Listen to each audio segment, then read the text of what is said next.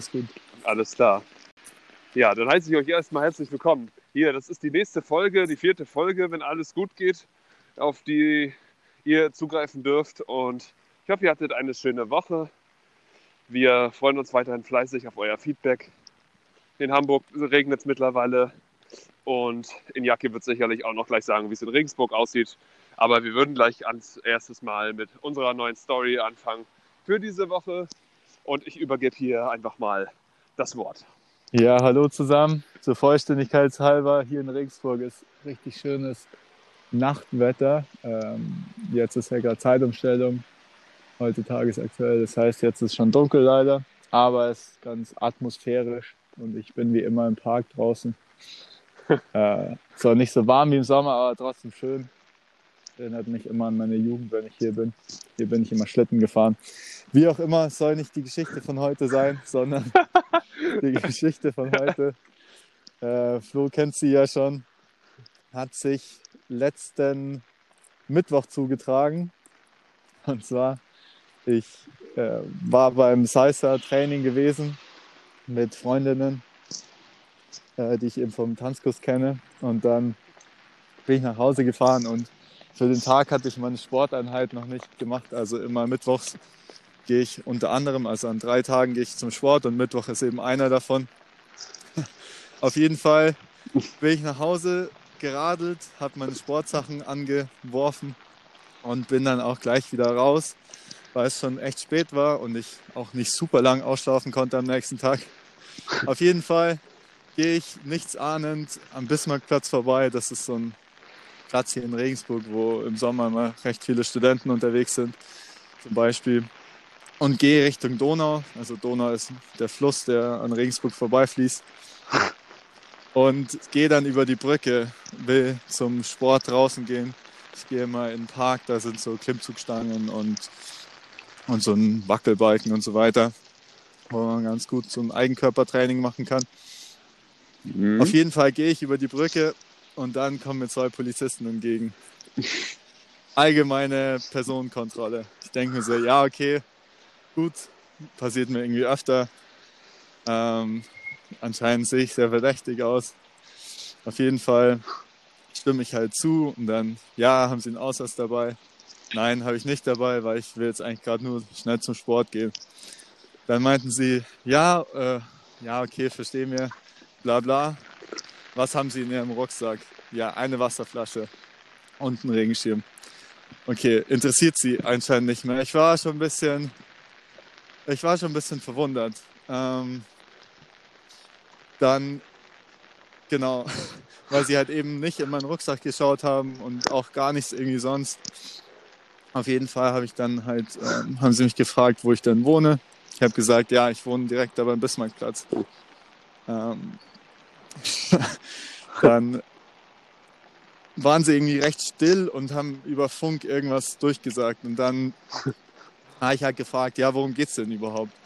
Da meinte der eine, ja, das können wir jetzt noch nicht so genau sagen. Dann dachte ich mir schon, okay, das hört sich irgendwie nicht nach einer allgemeinen Personenkontrolle an. Und dann die nächste Frage, also dritte, vierte Frage insgesamt, war: Hast du eine Freundin? Und dann dachte ich mir schon so, okay, jetzt wird's komisch.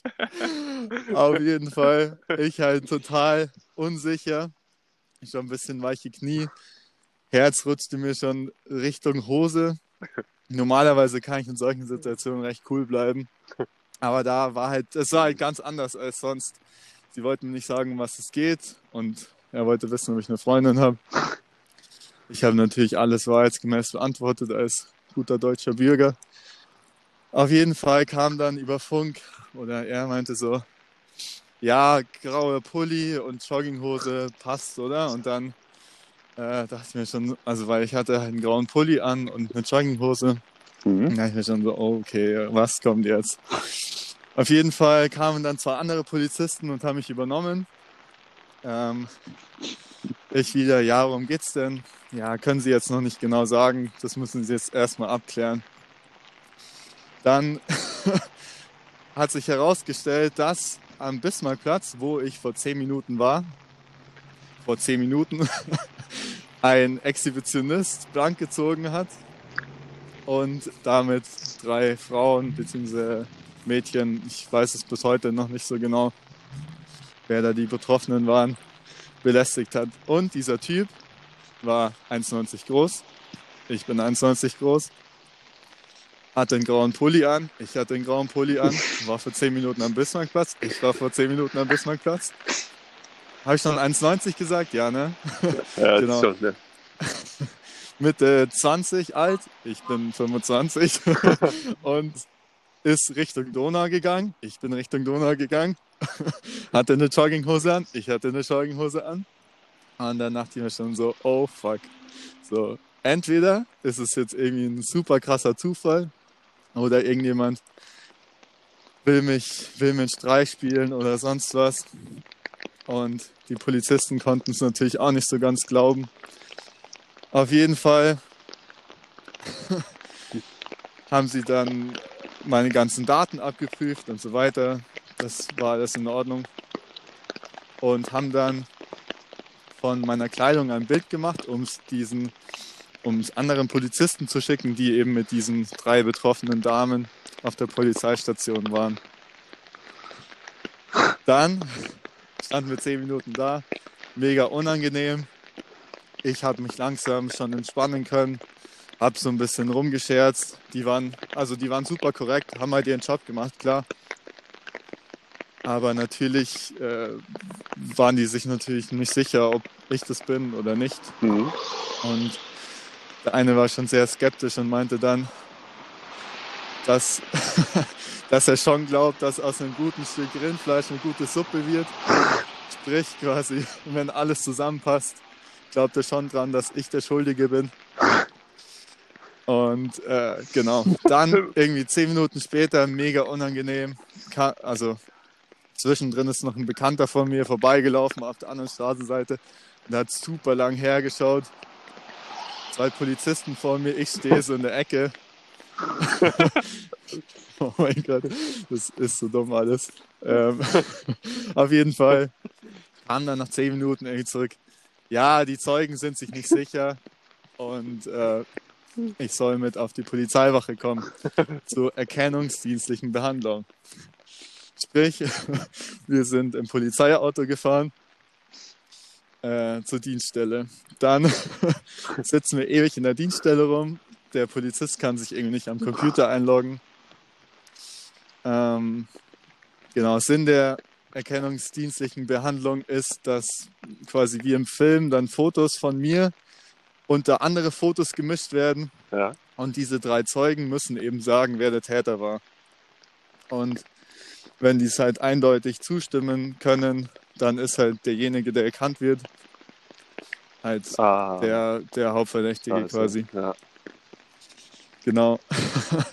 Und dann gab es so eine Kamera, irgendwann ging es dann los. Ja, in die Kamera schauen und Fotos machen. So, Foto von vorne. Okay, dann sind da so, ähm, sind so Zahlen auf so Papierstücken an der Wand. Dann nach vorne schauen, nach halb rechts schauen, nach rechts schauen, nach links schauen. Dann, ich glaube, es war die vier, halb links und dann nochmal in die Kamera. Die Kamera war die drei. Dann hatte ich unter dem Pulli noch einen anderen Pulli an. Also die, der graue Pulli ist eher so eine Jacke quasi, so zum Überwerfen. Mhm. Dann musste ich noch ein Set Fotos, also ein Set Fotos mit grauem Pulli, ein Set Fotos ohne grauen Pulli und dann nochmal das gleiche. Also einmal mit geschlossenen Haaren und mit offenen Haaren. Ich habe so schulterlange Haare. Auf jeden Fall vier Sets Fotos. Und dann dachte ich mir schon so, nee, das kann doch nicht sein. Auf jeden Fall. Irgendwann durfte ich dann gehen. Und dann haben sie mich noch zurückgefahren. Ganz komisch, also wer noch nicht im Polizeiauto saß, das ist ganz seltsam, weil man kann natürlich die Türen nicht selbst aufmachen, als auf der Rückbank quasi. Aha. Und äh, das ist super komisch. Man will so aussteigen, aber es geht nicht. So wie, wie halt so eine Kindersicherung quasi. Super komisches Gefühl, für wenn man halt mhm. einfach nichts verbrochen hat. Mhm. Mhm. Genau, auf jeden Fall das war eines der seltsamsten Erlebnisse, die ich so jemals erlebt habe, weil die Beschreibung perfekt auf mich gepasst hat. Alles. Ähm, und dann habe ich nochmal angerufen dort, ein paar Tage später. Und dann hieß es, okay, diesen Freitag, also vor zwei Tagen, sei diese Gegenüberstellung mit den Zeugen. Und dann vor zwei Tagen habe ich dann einen Anruf bekommen, dass ich nicht erkannt wurde. Ah. Also genau, ich hatte, also logischerweise, aber ich hatte auch streckenweise vermutet, dass ich vielleicht, dass mir irgendjemand was anhängen will. Auf jeden Fall, die Geschichte ist gut ausgegangen, aber seltsames Erlebnis, die ganze Zeit mit weichen Knien in der Polizeistation auf der Straße gestanden, dann voll viele Bilder gemacht und witzige Polizisten, die aber natürlich ihren Job gewissenhaft machen und mich nicht so einfach davonkommen haben lassen. Und Zeugen, die nach zehn Minuten schon nicht mehr die Kleidung erkennen. Also manchmal fragt man sich schon, was eigentlich, was eigentlich los sein kann. Ja, also natürlich ein Schockerlebnis, aber ich sag mal, ist ja, weiß ich jetzt auch. Für mich war jetzt, die Geschichte kannte ich natürlich schon, weil ich ja letzte Woche bei dir war. Ja. Aber ich wusste natürlich nicht, wie es ausgegangen war. Also deswegen war ich ja gerade jetzt so extra nochmal mit dabei. Ey, oh, gut. Ja, freut mich natürlich, dass, dass es dann für dich gut ausgegangen ist. Ich meine, wir hatten uns ja schon so ausgemalt, was passiert wäre, so grundsätzlich, wenn die Zeugen dich auch noch erkannt hätten. Also das hätte ja irgendwie ja, den Pass, das Bo- den Boden ausgeschlagen. Ja. Ja. Ui, krass. Aber ist sicherlich ein komisches Gefühl, da zu sitzen. Und so Fotos, machen sie nochmal die Haare auf, ziehen sie nochmal den Pulli an, drehen sie sich nochmal so. So, als ob man da Fotomodell irgendwo ist. So. Ja. Ja, es hat sich dann vor allem auch herausgestellt, dass eigentlich nur das Gesicht quasi gezeigt wird. Also, ja. das mit, also gut, offene Haare, geschlossene Haare kann ich schon nachvollziehen, weil natürlich das Erste, wenn ich es wirklich gemacht hätte, das Erste, was ich natürlich auf der Flucht gemacht hätte, wäre halt meine Haare zu verändern oder irgendwie. Ja gut, ich hätte schon die Jacke dann auch ausgezogen, aber das, ja gut, ich meine, auf jeden Fall sehr, sehr seltsame Begebenheit. Das ist wirklich. Aber ja, also Zufälle gibt's. Ich hätte auch im Lotto gewinnen können, wäre ein bisschen cooler gewesen. Von der Wahrscheinlichkeit äh, schätze ich mal fast genauso wahrscheinlich. Aber naja. Also ich, nächstes Mal dann. Ich drücke die Daumen. Ich kenne das genau aus der anderen Sicht her. Ich war, also ich wohne in Hamburg und dann war ich mal auf dem Kiez feiern. Mittlerweile mache ich das nicht mehr, weil ich fühle mich da einfach nicht wohl. Aber ich, vor einigen Jahren war ich eben noch da und naja, dann wurde ich, ich hatte Alkohol getrunken und war nicht mehr wirklich Herr meiner Sinne, auch wenn ich das glaubte. Jedenfalls kam dann so ein Antänzer auf mich zu und checkte ich erstmal an, anschließend mein Kollege, der neben mir sah, sagte, guck mal, der hat gerade da dein, dein Handy in der Hand. Und ich habe das nicht realisiert, aber dann, Alter, echt, der hat mein Handy. Naja, dann habe ich ihn konfrontiert, hier, Handy her. Mäßig, er hat es dann auch überreicht, er hätte ja auch weglaufen können. Ich glaube, das hätte ich auch nicht mehr geschafft. Jedenfalls, dann ließ ich ihn abhauen. Ich habe gesagt, hau jetzt ab. Ich wollte dann auch keinen Stress machen. Und dann checkte ich erstmal meine Taschen und habe dann auch gemerkt, scheiße, mein Portemonnaie ist auch weg. Nein. Ja, der, der, der war echt flink, der hatte mein Handy und das Portemonnaie. Und jetzt die Verbindung zur Story von dir ist, ich habe dann Anzeige erstattet auf der Davidswache. Und einige Wochen später, es mag so ein, zwei Wochen später gewesen sein, wurden wir dann zur Polizeistation Wiesendamm eingeladen. Ich und mein Kollege als Zeuge.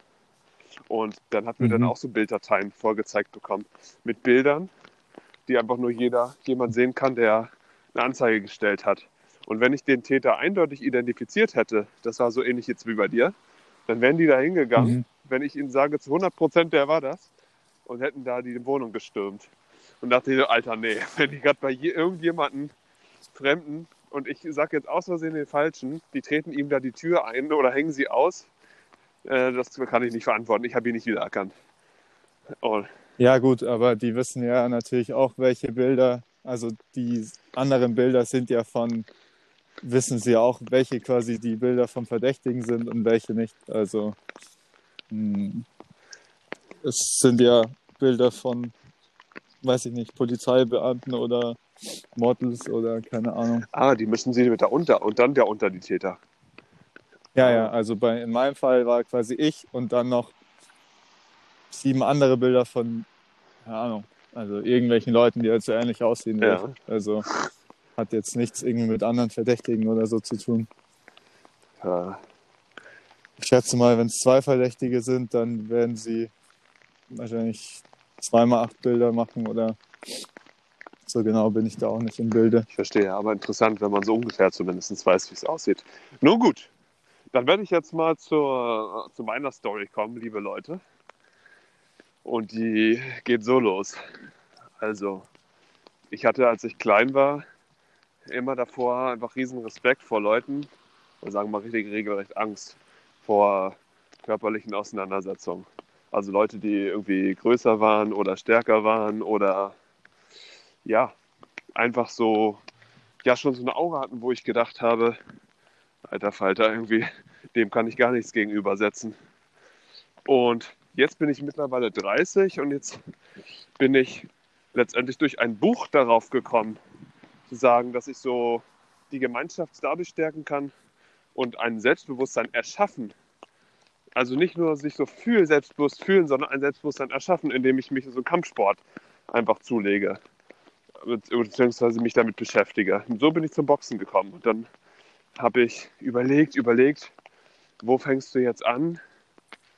Wie suchst du?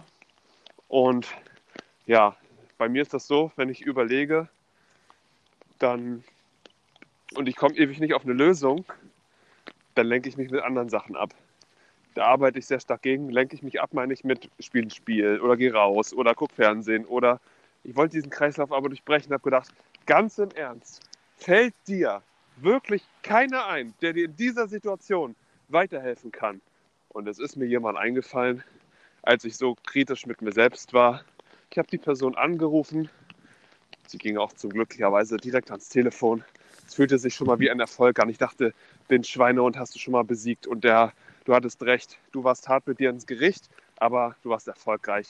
Und er meinte, zufällig wollte er seinen Neffen die nächste bzw. darauf übernächste Woche, das Gespräch war vor zwei Wochen ungefähr, ähm, zum Training anmelden beim Boxen. Da habe ich ihn gefragt, ja, wo ist das denn? Ja, in Hamburg-Lurup. Das ist von mir ungefähr mit dem Fahrrad zwölf, dreizehn Kilometer. Also schon echt eine Distanz, aber egal. Ich wollte nicht weiter suchen und dachte so, er ist ein cooler Typ. Er hat ein gutes Standing und er ist schlagfertig und er ist selbstbewusst. Und ich glaube schon, das hat sich gut auf ihn ausgewirkt. Er kennt gute Leute, komm, geh mal hin. Dann, ja, bin ich das erste Mal zu ihm zum Training gegangen. Es war ein Montag, ich hatte noch frei und war die ganze Zeit schon so aufgeregt, was erwartet mich, wie reagieren die Leute auf mich, lachen die mich aus, blamiere ich mich. Ich dachte aber auch gleichzeitig, selbst wenn ich mich blamiere, scheißegal, ich will was lernen. Also, und notfalls siehst du die Leute ja eh nie wieder. Dann fing das Training an, ich habe meinen Kollegen gesehen und, und seinen Neffen. Sie haben mich erstmal kurz begrüßt. Ich war relativ spät dran, weil ich durch den Hamburger Berufsverkehr gefahren bin und erst sehr knapp dort angekommen bin. Aber ich habe es noch rechtzeitig geschafft. Dann ging es mit Aufwärmtraining los. Es war, ist auf einem alten Schulgelände in einer Sporthalle. Schön im Grün, überall Bäume, frische Luft. Oh, konnte man erstmal richtig durchatmen, nachdem man den ganzen Smog von den vielen Berufsverkehr eingeatmet hat.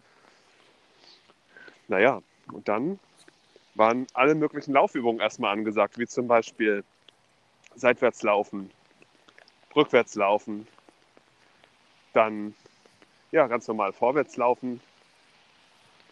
Das waren die ersten Übungen. Ich dachte, puh, habe ich mir einen, habe ich mir schlimmer vorgestellt. Dann wurde aber die Intensität erhöht. Und die Intensität wird insofern erhöht, dass plötzlich, dass du plötzlich eine Strecke sprinten musst. Dann läufst du ganz normal weiter, der Trainer in der Mitte, der steht, der pfeift und dann machst du Liegestütze. Und zwar so lange, bis der Trainer es sagt. Und musst du das sogenannte Krokodil machen. Das bedeutet, in Liegestützstellung und unten bleiben. Also in Liegestützstellung. Das war schon mal sehr anstrengend. Aber ich habe es durchgehalten. Als das alles schon erledigt war, das war erst das sogenannte Aufwärmtraining, hatte ich schon gedacht, okay, reicht das nicht heute mal. Aber dann haben die Jungs, die dort übrig waren, richtig mit Muskeln bepackt, aber auch mit Kondition, also nicht nur so reine Bodybuilder-mäßig, die hier darauf achten, dass sie den kurzen Bizeps oder den fettesten Oberkörper haben, sondern aufeinander abgestimmte Muskelgruppen, dass ich dachte, okay, cool, die pumpen nicht einfach bloß, sondern die nutzen ihre Muskeln auch, um schlagfertig im wahrsten Sinne zu sein. Das gefällt mir. Und sie unterstützen einander. Also ruckzuck waren die Boxsäcke, die kommen an so Eisenstangen, die aus dem Boden gezogen werden, ran, aufgehangen. Vier Jungs haben gleichzeitig so einen Boxsack aufgehangen. Und ja, die haben sich super abgestimmt und einander unterstützt. Und dieses Gemeinschaftsgefühl hat mir sehr gefallen. Das war das erste Erlebnis. Es ging an diesem Tag noch weiter. Ich hatte einen Trainer, der boxt seit vierzig Jahren. Der hat mir die ersten Schlagtechniken dann gezeigt. Boxstellung, dass man erstmal einen sicheren Stand überhaupt erstmal bekommt. Ein Ausfallschritt mit dem rechten Fuß nach hinten, wenn du Rechtsfüßer bist. Dann natürlich immer die Deckung oben behältst, also beide Fäuste nach oben. Nicht wie so eine Winkelkatze aus Asien, sondern schon richtig in Kampfstellung. Die Schulter leicht nach vorne eingedreht, dass man so ein bisschen eine Deckung behält und mit den Füßen auch ja, bei einem Schlag, der eventuell vom Gegner kommt, so ein bisschen ausweichen kann. So ging das den ersten Tag. Ich war am Ende des Tages völlig kaputt. Dann ging es noch zehn Kilometer mit dem Rad nach Hause. Ich dachte, schlimmer kann es ja nicht mehr kommen. War aber schon nach dem Training super stolz, dass ich es gemacht hatte. Das war genau die Härte, die ich gebraucht habe. Es war toll. Und ich fühlte mich die nächsten Tage auf der Arbeit einfach so körperlich fit.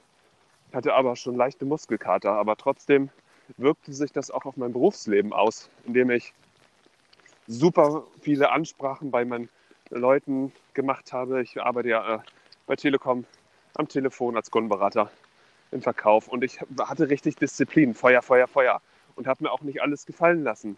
Und das kam sogar gut an. Die haben gemerkt, ich gebe nicht klein bei, sondern ich biete den Paroli. Das ist nicht immer schlecht. Im Gegenteil, die sehen, da ist jemand, der weiß, was er sagt. Der lässt sich nicht so schnell einigeln und das macht denen wahrscheinlich auch eher Spaß. Das zweite Boxtraining, das war dann am Donnerstag. Ich dachte, ja, wird also so wie das letzte Mal. Diesmal kam ich leicht zu spät, weil ich diesmal nicht frei hatte, sondern direkt von der Arbeit dorthin gefahren bin. Und es ging wieder mit Aufwärmtraining los. Einmal eine Runde laufen, dann aber relativ schnell haben wir Schlagtechniken geübt. Diesmal war ein anderer Trainer da. Und ja, ich kam am Anfang überhaupt nicht hinterher, weil jemand hat eine Choreografie vorgemacht. Links schlagen, rechts schlagen und du musst dich so und so reindrehen, der das einfach schon dreißig Jahre macht. Und die ganze Gruppe an erfahrenen Leuten, klar, die meisten konnten das, haben das dann hinterher gemacht. Ich stand da bloß, habe irgendwie versucht, diese Übung nachzumachen, wollte aber nicht so richtig klappen. Und, aber es gibt zum Glück noch einen Co-Trainer und der hat gesehen und immer mich so leicht korrigiert, pass auf. Wenn der rechte Fuß nach vorne geht und dann schlag deine linke Hand nach vorne. Die andere behältst du immer oben zur Deckung. Und ja, dann haben wir Kraftzirkel gemacht. Wir sind, haben so ja, einen Fitnesszirkel aufgebaut. Einmal waren Holzbänke, an denen wir ja, rüberspringen mussten, also mit den Händen festhalten. Dann einmal auf die komplett andere Seite, immer im Wechsel, links, rechts. Immer die Beine rüberschwingen. Dann war Seilspringen angesagt und wir mussten die Boxsäcke, die mega schwer sind, einmal nach oben stemmen und als ob das nicht schon schwer genug war. Ich konnte schon nicht mehr. Sagte Trainer, so, jetzt dazu noch Kniebeuge. Und er hat immer noch weiter gepusht, noch immer weiter gepusht. Ich will jetzt nicht zu weit ausführen. Einige Übungen kamen noch dazu. Auf jeden Fall Ende vom Lied. Es war die härteste Erfahrung an Training, die ich jemals in meinem Leben gemacht habe. Ich habe bis heute, wir haben heute Sonntag, immer noch Wadenkrämpfe hinten bei mir in den Waden. Mittlerweile habe ich gelernt, wie man Boxbandagen bindet. Bin mega froh, dass ich es weiß und ich bin felsenfest davon überzeugt, dass ich gut werden werde. Warum? Weil ich Ehrgeiz habe und weil ich es schaffe und weil mir die Art der Motivation durch die Trainer sehr gefallen hat, zumal wir uns im persönlichen Austausch untereinander noch gut unterstützen konnten. Daher, seid gespannt, kämpft, glaubt an euch und haltet immer in Erinnerung, Grenzen gibt es nur im Kopf. Also geht da raus und zieht euer Ding durch. Ja, sau cool. Ähm, ich freue mich auf jeden Fall auf die Geschichte von deinem ersten richtigen Kampf. Das wird ein, ja, das wird ein Spaß. Also ich, ich kann ich kann dich da super nachvollziehen. Ähm, ich habe ja auch, wie du weißt, ein paar Jahre geboxt. Nicht professionell im Verein, sondern im Fitnessstudio damals mit einem, genau, hatte ich ja schon mal eine Geschichte dazu erzählt. Ja. Äh, mit Mit den Nudeln. Mit Rudi, der, der Kampfsau. Genau. Ja, also Boxen ist eine geile Sache. Ähm, ich bin sehr fest davon überzeugt, dass du da sehr gute Effekte merken wirst. Sowohl körperlich natürlich, als auch mental, als auch ähm, Selbstbewusstseinsarbeit. Diese ganzen Sekundäreffekte. Das wird eine coole Sache. Das ist halt das Krasse. Wie lange warst du noch mal bei deinem, beim, beim Boxtraining dabei? Ich war, also es war bei mir nur ja. einmal die Woche. Also man kann es jetzt schlecht vergleichen zu so richtigem, in Anführungszeichen, Boxtraining. Aber ich habe das von äh, wahrscheinlich so Mitte vierzehn bis neunzehn immer so on-off gemacht. Ja. Also fünf Jahre und davon vielleicht zwei Jahre auf mehr, also auf mehrere Male quasi Pause gemacht, ja, sozusagen. Also man kann so sagen, zwei, drei Jahre vielleicht habe ich reelle Boxerfahrung. Genau. Aber bei mir ging es gleich immer sehr hart her. Also mit, mit vierzehn, da war ich genau vierzehn, da habe ich schon immer nur mit Mundschutz, Kopfschutz war scheißegal, nur mit Mundschutz immer von einem neunzig, fünfundneunzig Koloss, der einfach nach vorne marschiert, wie als gäbe es keinen Morgen, immer auf die Fresse bekommen. Genau. Und ja, aber wie aus, wie, wie ein Phönix aus der Asche. Also am Anfang habe ich halt viel auf die Fresse bekommen und war demotiviert, bin aber irgendwie immer dran geblieben. Und dann irgendwann konnte ich ihm halt Paroli bieten, als ich dann die Techniken drauf hatte, älter geworden war, größer geworden war vor allem. Ich hab dann, konnte dann immer einen guten Größenvorteil ausspielen. Genau, also bin auf jeden Fall gespannt, wie sich das bei dir entwickeln wird. Auf jeden Fall. Also ich glaube, die interessanteste Erfahrung wird nachher sein, äh, ja, nachher ins Sparring zu gehen. Das heißt so, ja, erstmal so sich anzufühlen. Wie fühlt sich so ein Schlag überhaupt an? Weil ich kenne es wirklich nicht. Ich bin jetzt ja eben dreißig Jahre alt und habe so eine Erfahrung einer Schlägerei, also einfach so, auch wenn es so ein Schlag ins Gesicht ist, noch nicht wirklich gemacht. Das heißt nicht, dass ich das will und suche, ja, auf gar keinen Fall, um Gottes Willen. Aber es gibt mir trotzdem ein anderes Gefühl, wenn ich weiß, wie es sich anfühlt, um dann zu wissen, wenn mir einer blöd kommt, dass ich ihm alleine schon durch mein Standing, dadurch, dass ich ihm zeigen kann, ich weiß genau, meinen Körper einzusetzen, wer bist du, ähm, ganz anders auf ihn reagieren kann und dadurch alleine schon solche Situationen vermeide. Aber zur Not weiß ich auch, eben mich ja. einzusetzen. Ja, auf jeden Fall. Also was du merken wirst, du wirst es zwar nicht unbedingt suchen, aber es kommen ja immer mal wieder so Situationen, wo, wo man irgendwie verbal aneinander gerät, ja, oder so eine leichte Schubserei. Ja. Und da geht man dann einfach mit einem ganz anderen Selbstbewusstsein rein, weil man einfach weiß, okay, äh, wenn es jetzt wirklich eskaliert, dann, dann kann ich, also klar kann man die Person nicht einschätzen. Man weiß nie, wer gegenübersteht. Deswegen sollte man es auch nicht provozieren. Ja. Aber dass man zumindest weiß, okay, rein statistisch, stat, statistisch bin ich halt neunzig Prozent der, die da unterwegs sind, halt überlegen. Weil die meisten machen einfach keinen Kampfsport. Ja. Ähm, und da hat man dann auf jeden Fall einen ganz, andere, ganz anderen Standpunkt. Definitiv, ja. Und alleine schon, selbst wenn der andere stärker ist als ich, mein Trainer sagte mir, Trainer heißt Roman, ähm, wenn du körperlich fitter bist als Aha. er, selbst wenn er stärker ist, bist du ihm überlegen. Das heißt, wenn ich stärker bin und fitter, also mehr Kondition habe, Ja, um Gottes Willen. Dann muss er aber auch echt... Ja, was bringt ihm allein Stärke, wenn er nicht ausweichen kann? Wenn er aber keine Kraft mehr hat, auszuweichen, ja. Bringt ihm überhaupt nichts. Ja. Ja, gut. Aber wobei man auch sagen muss, in so einem Straßenkampf oder so einer Kneipensteigerei, da geht es nicht wirklich um Kondition. Also ja, Kondition, klar, wenn du im Boxring stehst, mehrere Runden, dann ist natürlich Kondition ja. super wichtig. Wirst du dann auch merken, ähm, irgendwann kannst du einfach die Deckung nicht mehr oben halten. Und dann musst du auf jeden Fall hoffen, dass das bei deinem Gegner genauso ist, weil sonst hast du ein Problem. Weil wenn der dann immer noch weiter vorangehen kann, dann also hast du einfach verloren, weil der nimmt dich dann auseinander. Ja. Ähm, ja. Ja, ich bin gespannt. Ich glaube, Freunde, wir sind auch am Ende des Podcasts genau. angelangt. Heute mal eine Folge, wo wir sehr viel drumherum gequatscht haben. Ich hoffe, es hat euch gefallen. Ich bin fest davon überzeugt, dass es euch gefallen hat, meine ich natürlich. Und genau, ich hab, mir hat die Geschichte sehr gefallen. Ich hoffe, euch auch. Und wir hören uns beim nächsten Mal. Bis dahin, viel Erfolg, viel Spaß. Habt eine schöne Woche. Ciao, ciao. Macht's gut. Tschüss.